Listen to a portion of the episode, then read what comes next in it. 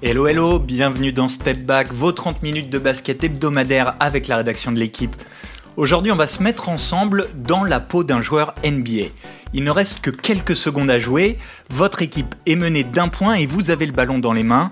Maintenant fermez les yeux, imaginez à qui allez-vous donner le tir de la gagne? Quel est le joueur le plus clutch, le plus décisif?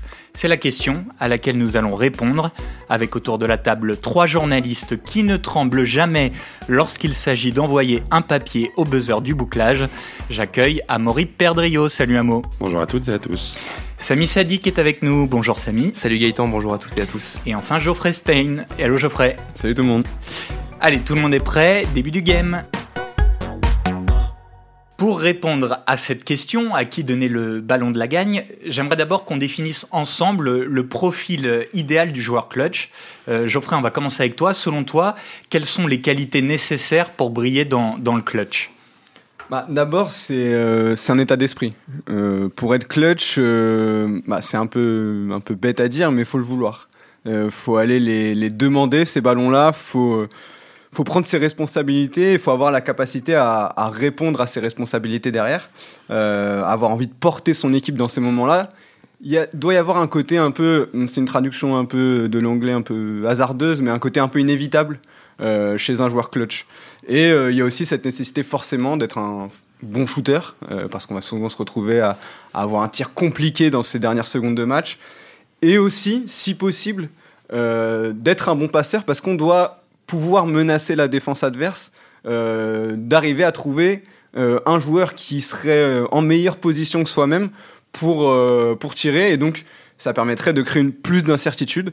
donc voilà, il faut à la fois cette palette complète technique et surtout des qualités mentales et, et, presque psychologiques. Là, on rentre vraiment dans quelque chose qui va au-delà du simple mental, un peu hors norme, tout simplement tu parles de mental, c'est pour moi c'est exactement ça, c'est la capacité à oublier euh, ce qui s'est passé sur les, 46-47 premières minutes du match. le joueur peut être à 1 sur 12 au tir, si c'est lui la, star de l'équipe, lui le go-to guy, c'est à lui de prendre le dernier tir et euh, peu importe ce qui s'est passé avant. C'est ça, c'est pour moi c'est cette capacité à faire abstraction de des briques qu'on a pu envoyer, des des, des erreurs qu'on a pu faire dans ce match pour mettre ce dernier tir. Ça c'est ça c'est être clutch. J'ajouterais aussi peut-être le, le, le, handle aujourd'hui parce que beaucoup de tirs clutch, beaucoup de tirs dans les dernières secondes, ça va se jouer en, en isolation en un contre un face à un bon défenseur, faut être capable de créer de la séparation, de créer l'espace pour lancer le tir ou d'être capable de faire des feintes, de, faire mordre le défenseur entre guillemets.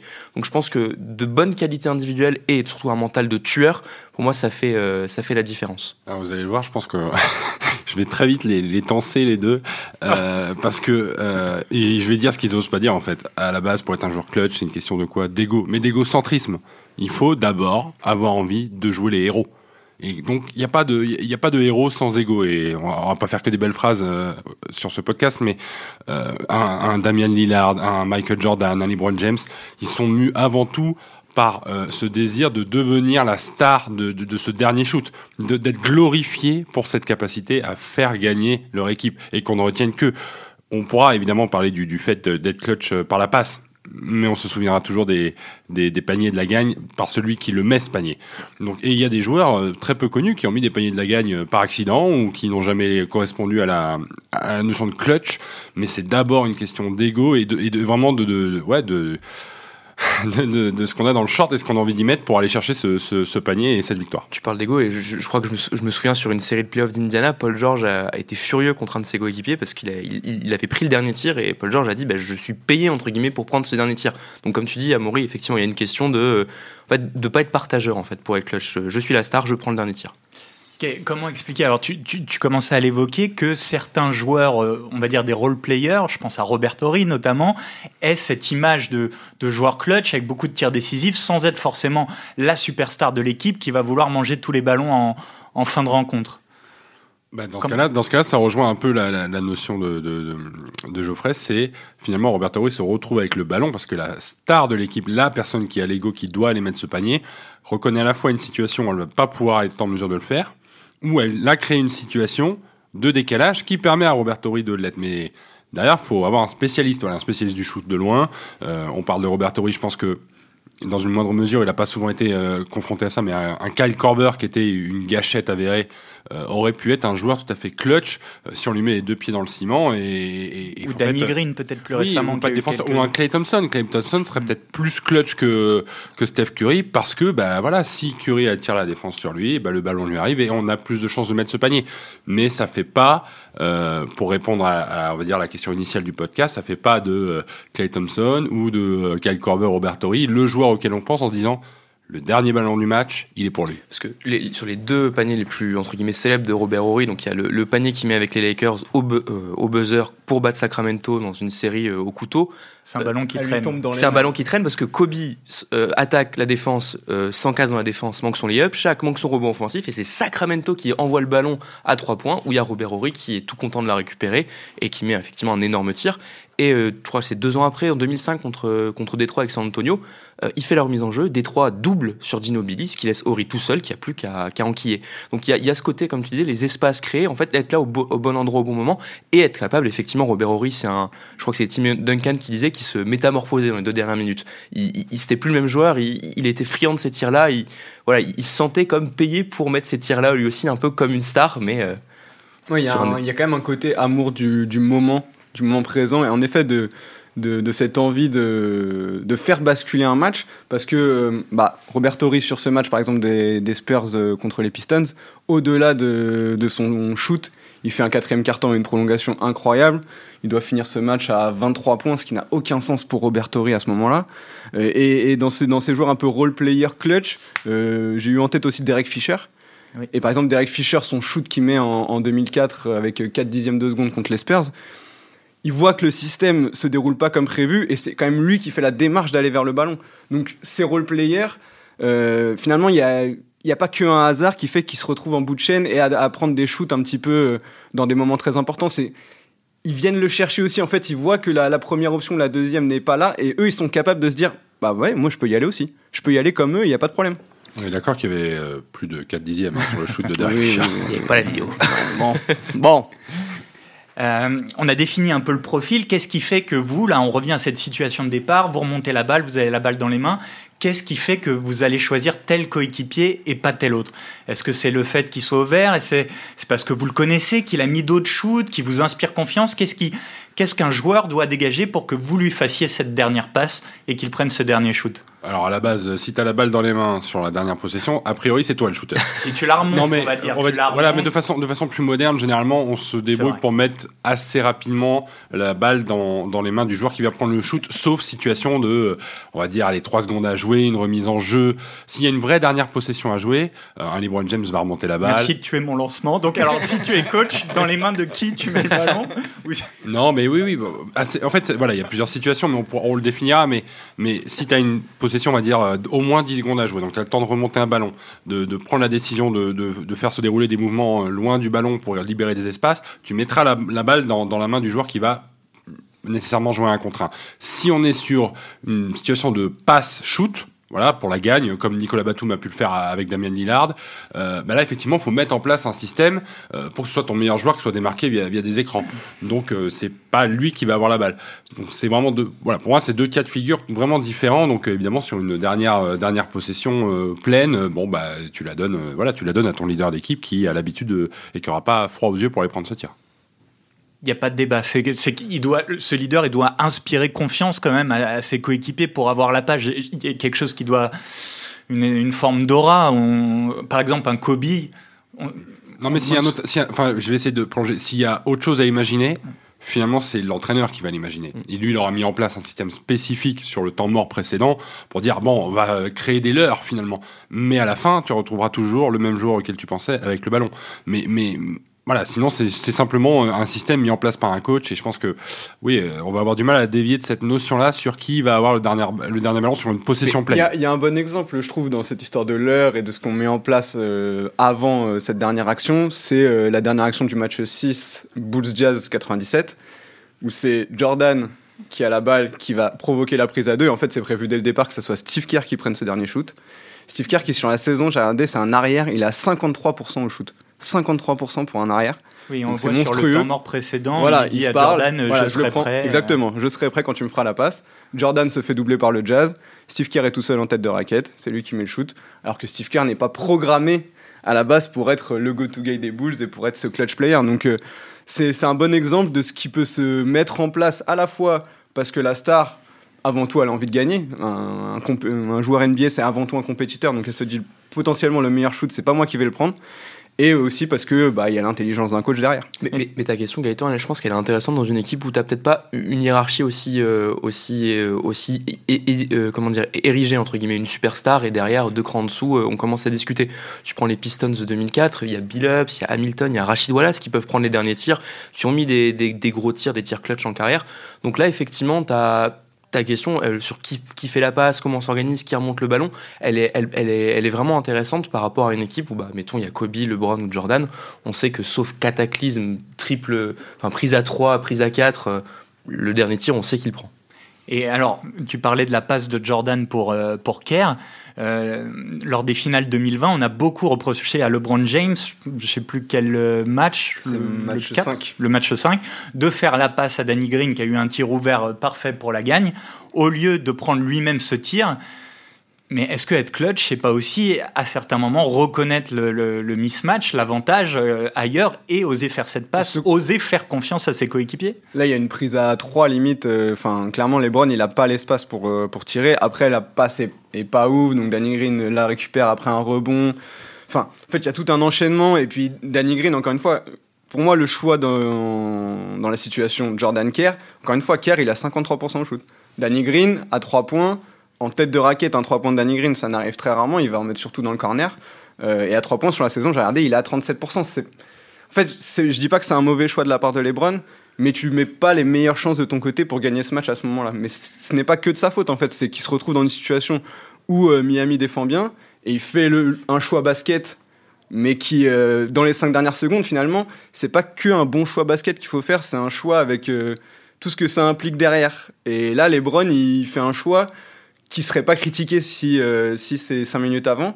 Mais là, forcément, ça cristallise beaucoup d'autres choses que juste un choix basket. Et nous, en tant que suiveurs, euh, fans du basket, on a envie de voir ces superstars prendre et mettre ses shoots. Oui, bah, e-, exactement. Maury parlait d'ego, mais euh, c'est à double tranchant pour LeBron parce que soit il prend le tir avec trois mains dans la figure, on va lui dire mais qu'est-ce que c'est que ce choix offensif Il y avait une passe à faire soit il le prend pas, Danny Green le manque, on va faire mais qu'est-ce que c'est que ce leader qui ne prend pas ses responsabilités? Donc il y a, toujours un moyen de critiquer la superstar qui ne va pas prendre le dernier tir ou qui va en prendre un alors qu'un de ses coéquipiers est ouvert. Bah, il est gagnant que s'il le met dedans en fait. Et si, si, son coéquipier euh, son coéquipier mais, mais pour reprendre la situation, bah, clairement c'est pas une situation qui est préparée sur le papier. Il se retrouve pris à 3 euh, et euh, c'est la passe par défaut. Tu sens bien que c'est pas la passe du tueur, c'est la passe du je sais que quoi qu'il arrive je vais échouer. Je préfère tenter ça plutôt que de perdre le ballon ou de me ridiculiser avec un airball ou un tir qui qui rentre pas dedans. Mais tu, je suis sûr qu'on en reparlera. Mais le, tir de, de Damien Lillard contre Oklahoma City à 12 mètres là, depuis le parking. C'est le pire choix possible en termes de basket. Paul George l'a dit. C'est le, le, pire choix. mauvais shoot. Mais oui. après, après le tir. Maxil est capable de le mettre. Mais c'est dedans. Oui, mais je pense qu'il le prend, il le prend 20 fois, il le met deux fois. C'est pas un si mauvais choix parce que tu avais expliqué que sur la série, il, était quand même à une grosse réussite sur ses tirs ultra lointains. Mais, mais, en termes de basket pur, tout coach voit ça, s'arrache les cheveux et pourtant, bah, voilà, ce jour-là, il a dit je prends, c'est pour moi, je, je, sens que je vais le mettre de là, il le met de là et puis bah, alléluia quoi. On, en parlait, mais c'est un tir aussi, il y a égalité. Donc c'est un tir sans pression. bon, on a beaucoup parlé du, profil de, ce joueur, de ces joueurs clutch. Euh, vous êtes coach, vous avez un choix illimité, vous pouvez, vous pouvez piocher n'importe qui dans l'histoire de la NBA à qui vous donnez le ballon de la gagne? Est-ce qu'il y a unanimité hein il bah, y, a, y, bah, y, a, plusieurs cas de figure. Bon, on peut, on peut les développer. Après, euh, tu regardes en playoff, le joueur, euh, parce que moi, un, un, des cas de figure dont on parlait en préparant ce podcast, c'est euh, saison régulière ou playoff. Déjà, pour moi, c'est plus important de marquer des tirs de la gagne en playoff, évidemment, qu'en en saison régulière. Libron est le roi de la catégorie. Je vois pas pourquoi on lui donnerait pas aujourd'hui. Avant Jordan. Bah, disons que il faut, préciser que la stat sur laquelle tu te bases pour Libron, c'est 5 game winners. Donc on enlève les, les, moments où il y a les paniers pour égaliser et on prend les, les moments où il n'y a plus rien au buzzer. Par exemple, the, shot ne compte pas. Euh, le tir de, de, de, de Jordan Noah sur euh, le, dernier tir qu'il met sous le, sous le maillot des Bulls euh, contre Utah ne compte pas parce qu'il reste un peu de temps. Mais est-ce que ça en fait C'est quand même un tir clutch. Donc? oui, oui, c'est clutch, mais c'est pas un panier de la gagne. Voilà, moi il y, y, a ce côté un peu. Enfin, c'est panier de la, gagne, mais, c'est buzzer Mais oui, parce que l'adversaire a encore une occasion d'aller chercher le match derrière, donc c'est un, un, panier décisif, mais c'est pas un panier gagnant. Voilà, Après, voilà, ça dépend de, ce qu'on veut. évidemment, les LeBron Jordan sont côte à côte dans, ce genre de catégorie, mais je pense que LeBron correspondait, correspond plus à, ce joueur qui sera capable intellectuellement de passer le ballon s'il se retrouve euh, pris à deux ou trois, tel qu'il a essayé de le faire en échouant. Là où euh, tu sais qu'il y a une dernière possession pour les bouges de Jordan, quoi qu'il arrive, Jordan le prendra. Et, sauf si le coach décide. Et je trouve que c'est pas forcément très bon. Je prendrais quand même Jordan sur le côté euh, sur le côté mental de tueur, en fait, il peut être à, il peut être à 1 sur 40 au tir, il prendra le dernier tir avec l'association de le mettre. Si LeBron a une soirée vraiment horrible au tir, il en a, il en a rarement eu quand même des, des un 3 sur 15 ou quelque chose comme ça. Est-ce qu'il prend le tir en disant euh, de toute façon, je suis LeBron James, je vais le mettre Michael Jordan Il avait un côté, un mental de bah, d'assassin au sang-froid, entre guillemets. Euh, il était capable de, de, se lever, comme on dit, sur n'importe qui à n'importe quel moment. C'est euh, en, ISO, euh, en, drive, en s'arrêtant brusquement, je trouve qu'il avait, une, panoplie de, de, tirs qu'il pouvait faire euh, pour, pour, pour, te gagner un match. Et donc effectivement avec un mental, euh, un mental à toute épreuve derrière. Moi vraiment ce que je recherche dans un joueur clutch, c'est ça, c'est ce mental-là qui va. Qu'est-ce qui, peu importe ce qui s'est passé avant, il faut être capable de, prendre ce tir en confiance, de ne pas douter quand tu es la superstar de l'équipe. le côté inévitable que j'évoquais en, en, début de podcast, je trouve qu'il se retrouve bien justement chez Jordan, euh, à la fois chez ses partenaires et chez ses adversaires. Je pense que quand tu le voyais avec le ballon euh, dans les dernières secondes, il y avait un côté, euh, bah, tu sais ce qui va t'arriver, et très souvent ça va ça va tomber de son côté. Donc, euh, euh, je pense que à la fois pour l'impact psychologique que ça a sur ses partenaires et sur ses adversaires, euh, en effet, si je peux avoir Jordan sur le dernier ballon, je pense que je prends Jordan. J'ajoute juste à ça pour nuancer, il y a le côté j'assume dans l'échec que je retrouve pas forcément chez Jordan et qu'on pourrait retrouver chez les autres, dans le sens où Jordan qui raterait un tiers de la gagne serait capable de venir dire ah si je me suis retrouvé dans cette situation là c'est de la faute de l'équipe qui a pas fait le boulot ou enfin la raison va devenir euh, euh, préalable euh, à, ce shoot-là, alors que LeBron James qui a raté un shoot de la gagne, mais il assumerait d'avoir raté le shoot de la gagne. C'est pour moi. Parce que le, enfin Jordan, il avait quand même eu cette, phrase qu'on a souvent entendue, c'est j'ai manqué 9000 tirs en carrière, j'ai manqué 26 fois le tir de la gagne, j'ai beaucoup échoué, c'est pour ça que j'ai réussi quand même. je suis pas sûr qu'il... Enfin, il, avait une capacité à, à comment dire, à, à, à, pas intérioriser, mais à, à, à, pas se bourrer le crâne avec l'échec, à être capable de voilà, de, de, de, de, le relativiser, entre guillemets. Oui, mais le, le, tir en lui-même, oui, mais ce qui, a, ce qui t'a amené à ce tir-là, lui, va finalement euh, plus facilement dire bah, c'est la faute du. tu vois, l'exigence du collectif qu'il avait autour de lui, euh, on doit l'amener à, à, à, cette glorification possible, mais au final, euh, si lui échoue, bon, l'échec est collectif, alors que finalement, LeBron qui va prendre la décision d'aller tout seul et qui. Je sais pas, c'est une impression, parce qu'on n'a on n'a pas vécu forcément le, ce mm. basket-là aussi au même niveau. Donc, euh. sur, sur, les stats purs, euh, Amaury a cité 5 euh, buzzer beaters en, en playoff pour LeBron James. Le recordman saison régulière et playoff confondus reste Michael Jordan. Game winner, surtout. Hein, c'est buzzer beater, game winner. C'est ça, avec 9. Et c'est le record absolu. Et LeBron James n'est entre guillemets qu'à 7, ce qui est énorme, puisqu'il est tout de même cinquième dans l'histoire. Et, c'est marrant parce que moi, je, tu vois, on, on commençait l'émission, je me disais, bon, il faut vraiment parler que des game winners, mais le shoot de Ray Allen en playoff qui permet euh, à Miami d'arracher euh, ce match 7 contre les Spurs. Euh, bah, alors, c'est pas un game winner, mais ça t'arrache. c'est pas un buzzer C'est pas un buzzer ça t'arrache la prolongation et ça te gagne la série finalement. et là, effectivement, on touche au mot clutch sans toucher au mot sans, gagnant. Voilà. c'est pas un tir gagnant, mais c'est un tir qui te permet, tu vois, a posteriori d'aller gagner, d'aller gagner quelque chose. Mais ça, c'est un tir, c'est un tir pour moi extrêmement mythique. Donc euh, voilà, c'est est-ce que euh, je mets la balle à Ray euh, sur une dernière possession? Oui aussi, hein, dans ce genre, dans ce cas de figure, oui. Mais après, la personne lui fait la passe, c'est récupération d'un cafouillage, etc. Je tir de LeBron raté. Et c'est intéressant justement que Amaury parle du shoot de Ray En effet, c'est sur un shoot raté de, de LeBron au départ. C'est que sur les 5 buzzer beaters en playoff, je pense que le grand public nous, on va à peu près savoir les citer contre qui sont arrivés, mais le grand public va pas forcément les avoir en tête. Parce que c'est Ils sont pas, iconiques. Ils sont pas iconiques, exactement. Il manque à LeBron un moment iconique, euh, ouais, en finale NBA ou même en finale de conf. Soit tu fermes une série ou quelque chose comme ça. Il manque un très grand moment qui reviendrait euh, assez régulièrement sur les réseaux et que les gens auraient imprimé dans la tête. Ça, ça, en fait, je pense que ça participe à la perception un peu erronée qu'on a de LeBron en, dans ce terme de clutch, même s'il a aussi des casseroles, euh, des quatrièmes quarts euh, caviardés, euh, notamment sur la série contre les Mavs en 2011 en finale. Enfin voilà, il y a, des choses qui font que, des choses objectives qui font que LeBron est considéré par certains comme un joueur pas clutch. Voilà. c'est une, une hérésie, mais c'est le cas. N'empêche qu'il y a aussi ce côté, il manque un grand moment, quoi. Il a pas son The Shot comme Jordan peut l'avoir. Il a The Block, ce qui est très clutch aussi, mais défensif, donc c'est autre chose.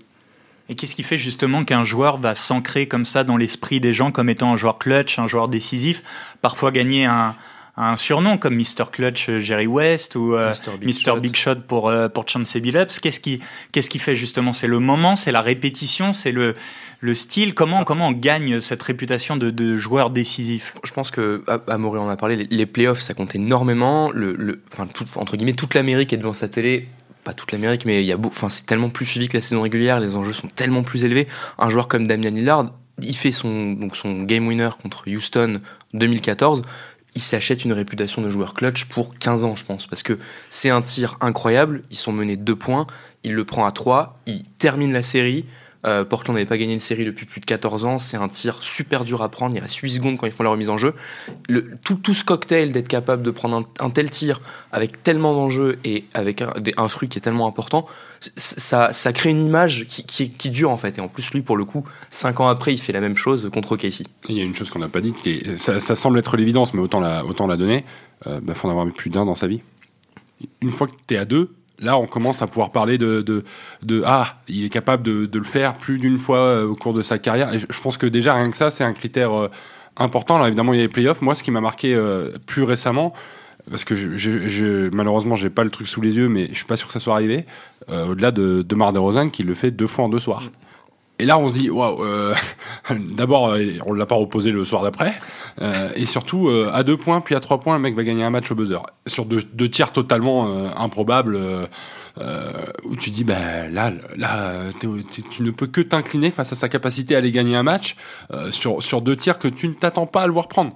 Donc au final, tu te dis, le gars est capable. Est-ce qu'il en a remis depuis? Non. Mais il en a trois à son actif au cours de sa carrière. Donc on est en droit de se dire, bah, Demar de Rosanne, joueur clutch, joueur capable de gagner un match sur le dernier tir. Même si, euh, alors j'étais en train de rechercher les stats, mais j'avais vu que justement dans le clutch, alors il y avait ces buzzer beaters, mais DeMar DeRozan a aussi connu beaucoup d'échecs au buzzer ou dans les dernières secondes. Mais ce qui reste, c'est pas l'image de ces échecs, c'est l'image de ces deux buzzers de coup sur coup l'année dernière avec les Bulls. Et ça, ça te, ça te marque à vie, quoi. Oui, parce qu'en plus, il y a la situation. On parlait justement entre The Shot, euh, euh le, celui de Derek Fisher, euh, Robbery. Enfin, il y a, y a une, une, scène qui se déroule sous tes yeux où tu T'as presque l'impression d'assister à un improbable en fait. Le, le euh, Kawhi, contre, Bien sûr, bah, le les Sixers en 2019. Celui-là, il est, c'est presque un, un, shoot clutch euh, euh, par défaut parce que le joueur ne l'a pas choisi, mais c'est les 4 secondes les plus longues de l'histoire du, du, basket sur un tir qui rebondit 4 fois sur le cercle. Mais, mais voilà, ce, ce shoot est un shoot de, de la gagne euh, qui restera euh, parmi les, les, plus grandes de l'histoire quoi. Pour, pour, pour le, le, le scénario qui, qui représente. Et qu'est-ce qui manque alors toujours dans, cette notion de, de perception réalité pour euh, euh, qu'est-ce qui manque à Stephen Curry qui est considéré par beaucoup comme un joueur pas très clutch qui n'a qu'un seul buzzer beater en carrière euh, Comment ça se fait, Samy bah, J'ai l'impression que tu... Bah, on, parlait d'image, en fait. Je trouve que pour une réputation clutch, soit tu te crées ta, ta, propre image, donc clutch, soit tu dois effacer une image qui n'est pas clutch. Et en fait, Curry, c'est injuste vraiment parce qu'il a, il a quatre, enfin, il a, il a une ribambelle de, de tirs clutch. Il y a des vidéos euh, en playoff de lui, euh, enfin, des compilations de tirs décisifs de Curry qui font 8-10 minutes, mais en fait, il, court après une, euh, comment dire, il doit effacer une image qui est bah, ce match 7 en 2016 en fait. J'ai regardé la fin, les deux dernières minutes, match 7, finale, c'est le, il n'y a pas meilleure scène entre guillemets pour briller euh, en NBA. Il prend trois tirs à trois points, il envoie trois énormes briques et il est sur la photo quand Kyrie Irving lui met le sien euh, malgré la défense de Curry. Donc il doit effacer cette, image-là de 2016. Ce, titre-là, bah, les Warriors le perdent aussi à cause de lui parce qu'il n'est il pas bon dans ce quatrième carton. Et donc en 2019, rebelote, je crois qu'il a un tir contre Toronto, match 6, pour essayer d'arracher un match 7 là-bas. Il a un tir pour essayer d'égaliser ou de passer devant, même je crois qu'il est ouvert, et pareil, il ne, le met pas. Donc c'est deux, échecs aux, scènes, enfin, sur des, matchs qui sont tellement importants, en fait, c'est super dur à corriger pour Stephen Curry. En plus, sur les, deux titres précédents, 2017-2018, celui qui met les daggers de série, euh, c'est plus Kevin Durant qui va mettre à chaque fois un, euh, sur euh, les deux séries, mais un gros shoot à Cleveland pour, pour terminer match 3 et match 4.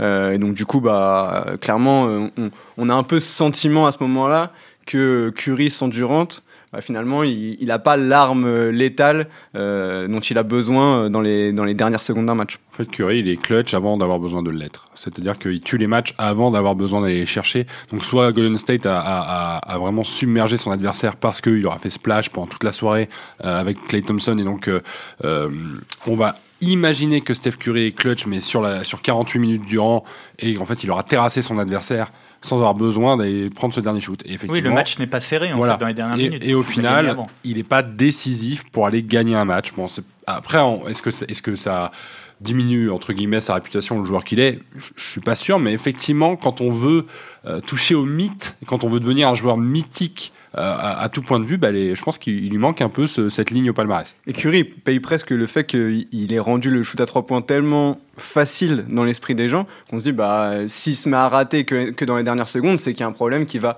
au-delà, qui est mental, etc. Et c'est là où on peut le taxer de joueur pas clutch. C'est qu'en gros, les gens se disent, bah, il est à 50% euh, sur la soirée, et puis là, il se met à rater alors que le match est on the line, donc c'est pas normal, quoi. On a beaucoup euh, parlé des joueurs. Je voudrais euh, terminer peut-être par une autre question. Selon vous, quelle est l'action, quel est le tir le plus clutch euh, de l'histoire, le plus iconique?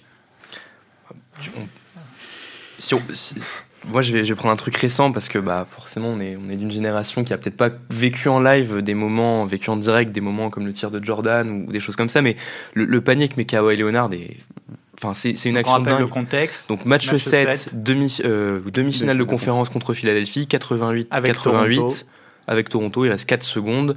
Euh, tir extrêmement compliqué parce que il, a Ben Simmons sur le dos. Il, il, se décale sur le, sur le côté droit. Joel Embiid lui arrive dessus. Il n'a pas beaucoup de temps. Il doit dégainer un tir un peu, un peu miraculeux sur Joel Embiid. Le ballon rebondit 4 fois avant de rentrer. Donc le buzzer a déjà retenti, la salle est, presque muette pendant les quatre rebonds et euh, ensuite bah voilà le commentateur dit bah, match série Toronto mm. qui se qualifie en finale. C'est il n'y a pas il a pas meilleur moment pour mettre une action clutch et, vraiment ces quatre rebonds, ce temps suspendu, c'est c'est un truc rarement vu. Mais il y avait égalité. Il y avait égalité, mais le, tir est tellement difficile à mettre. Ah, le Lillard de Casey, bah, qui est d'ailleurs la même année, c'est 2019 aussi. Euh, parce que le il y, a le degré de difficulté du shoot comme disait Amaury et puis en fait il y a tout le côté iconique autour c'est-à-dire euh, de faire euh, bye bye au mec parce que bah il les renvoie à la maison euh, la rivalité que qu'a Lillard avec Westbrook. Euh, voilà, il y a tout un contexte. Les, qui les, conséquences, puisqu'au ici reconstruit l'effectif derrière. Euh, derrière. Il a, il a quasiment, certains disaient, il a terminé une franchise, quoi, parce qu'en effet, Westbrook et Paul George l'été d'après sont, sont tradés pour, pour récupérer une valise de pique et, et emmener le tank de Sam Presti. Donc, donc oui, oui, pour moi, le, le Damian Lillard, mais comme je l'ai dit, le Kawhi, le Kawhi, c'est une des vidéos que j'ai le plus regardé sur YouTube ces dernières années. Je trouve que toute cette tension qui, à un moment, la salle qui s'arrête de respirer littéralement pour la finir par exploser. Et la, euh, la photo de, de Kawhi qui est limite accroupi avec Fred Van Vliet qui regarde. Enfin, c'est fou, c'est fou. La joie du, oui, du mec, la parodie de, Kawhi, c'est la parodie de Kawhi, c'est un robot sans émotion. Là, il y a une joie incroyable.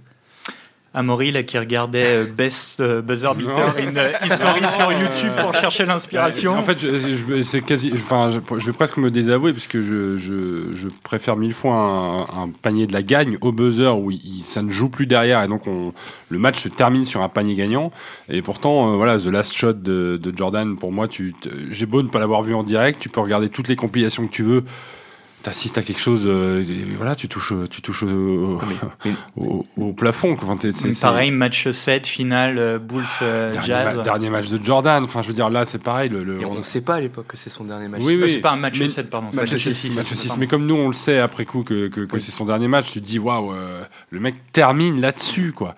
et j'ajouterais, pour la dramaturgie, à la fois de la finale. Parce pour un sixième titre, deuxième sweep Jordan, donne-moi ton chat.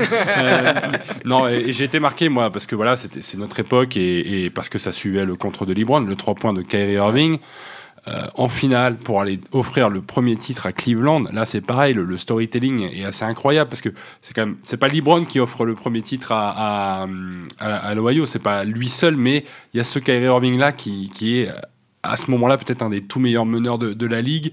Euh, il formait un trio avec Kevin Love incroyable. C'était une récompense ultime pour cette équipe de- des Cavaliers qui, qui était quand même euh, pas du tout favori face, aux Warriors. Et t'enchaînes le contre du, le contre du siècle avec euh, ce panier voilà, plein d'audace, où tu te dis c'est peut-être pas à lui d'aller chercher justement ce panier-là à ce moment-là, c'était peut-être à LeBron d'enchaîner les deux actions. Ben non, en fait, c'est lui sur la tronche de, Steph Curry. Ouais, c'est ça fait partie de deux moments très très forts. Messieurs, pour finir, pour de bon cette fois, quand même, je vois qu'on n'est pas trop en retard sur le timing. Et je sais que vous en mourrez d'envie, donc on va finir par un petit quiz. Attends, je lance Euh. chat GPT. Euh, J'aimerais, euh, on va faire une énumération chacun à votre tour. Vous allez me donner un joueur qui compte au moins 4 buzzer beaters, euh, saison régulière et playoff réunis, sans regarder euh, le site game Basketball euh, Conférence. Game winner euh, buzzer beater. Il y en a 23 avec au moins 4 buzzer beaters. On commence avec Amaury. Euh, Michael Jordan. Avec 9, c'est le record. Kobe Bryant. Kobe Bryant, tout à fait. LeBron James. LeBron James, c'est juste. Kobe Deux. Bryant, 8, hein, c'est le deuxième derrière, euh, derrière Jordan. Égalité avec Joe Johnson. C'était à toi de jouer Oui. Euh, Joe Johnson, c'est noté. Euh, Paul Pierce. Paul Pierce, et là on a les 5 premiers qui sont tombés. Euh, Paul Pierce, 7 buzzer beaters également, comme LeBron James. Donc maintenant on va chercher dans le paquet des joueurs à 5 buzzer beaters, ils sont 5, ou à 4, ils sont 13. Euh, Damien Lillard. Ah non, non, non, non, non. Lillard c'est que C'était 3, c'est ça Jerry West. Aïe, aïe, aïe. Bah, Il y a un Dwayne Wade. Alors attends, ah ouais, doucement, continuez, doucement, continuez, doucement. continuez-vous, Attends, continuez-vous. attends. Geoffrey éliminé euh, Damien Lillard. Jerry West. Jerry West, c'est oui. 4. Dwayne Wade. Euh, Dwayne Wade, 5, c'est oui. Donc là, on n'est plus qu'entre Amaury et Samy. Euh, attends. Ah, il y a encore du monde. Euh, euh, Vince Carter. Vince Carter, 5 aussi. Monta Ellis. Monta Ellis, 4. Rudy tout à Gay. fait. Rudy Gay. Oh oui, Rudy. Rudy Gay, 4 buzzer beaters aussi. André Iguodala. André Igodola, 5 buzzer beaters, tout à fait. Je, je l'ai lu tout à l'heure en plus. je crois. Il y a Cl- Cliff Hagan, non? Cliff Hagan, tout à fait. Là, on va chercher. C'est le premier nom de la liste. C'est le premier nom de la liste donc j'ai lu. tout à fait. Euh, alors là, du coup, moi, je suis en train de scroller là sur mon écran. Non, non, non. Euh, un petit Kevin Garnett. Non, mais attends, tu triches pas quand même. Je suis sur euh, la Ah ouais, une ouais. du site, euh, si tu veux. Kevin Garnett, tout à fait. Euh, attends. Ah, il reste quelques. Ah, Il, en reste un à 5. Attention, il va y avoir un décompte. hein, Ah, avec les 7. Ah, f- non. Non, non, Ah, mais je, je, je te laisse livrer le, le nom du dernier à 5. Je, je l'ai pas. Tu l'as pas Mais est-ce que tu veux valider ta victoire en citant un dernier Non, nom non, non, je refuse. Bah si, quand je- même. Ce sera pas une victoire au buzzer, ce sera, ce sera une victoire euh, partagée. Je, je partage les points avec ça. Bon, le dernier qui restait à 5, c'est Gilbert Arenas. Ah. Gilbert Ah, Arenas, oui, pardon. oui. Et comme gros nom, il restait Larry Bird à 4, John, euh, John. Stockton à 4 aussi, Bill Lambier, World Be Free et Mo Williams aussi à 4. Ah, Mo Williams. Voilà. Voilà, messieurs, donc égalité sur ce quiz. Bravo en tout cas, bravo. Merci pour ce débat. Euh, ce sera le mot de la fin. Merci pour votre participation. Pardon. Merci à vous qui nous écoutez et merci à Antoine Bourlon à la réalisation. À très bientôt pour un nouvel épisode de Step Back. Ciao.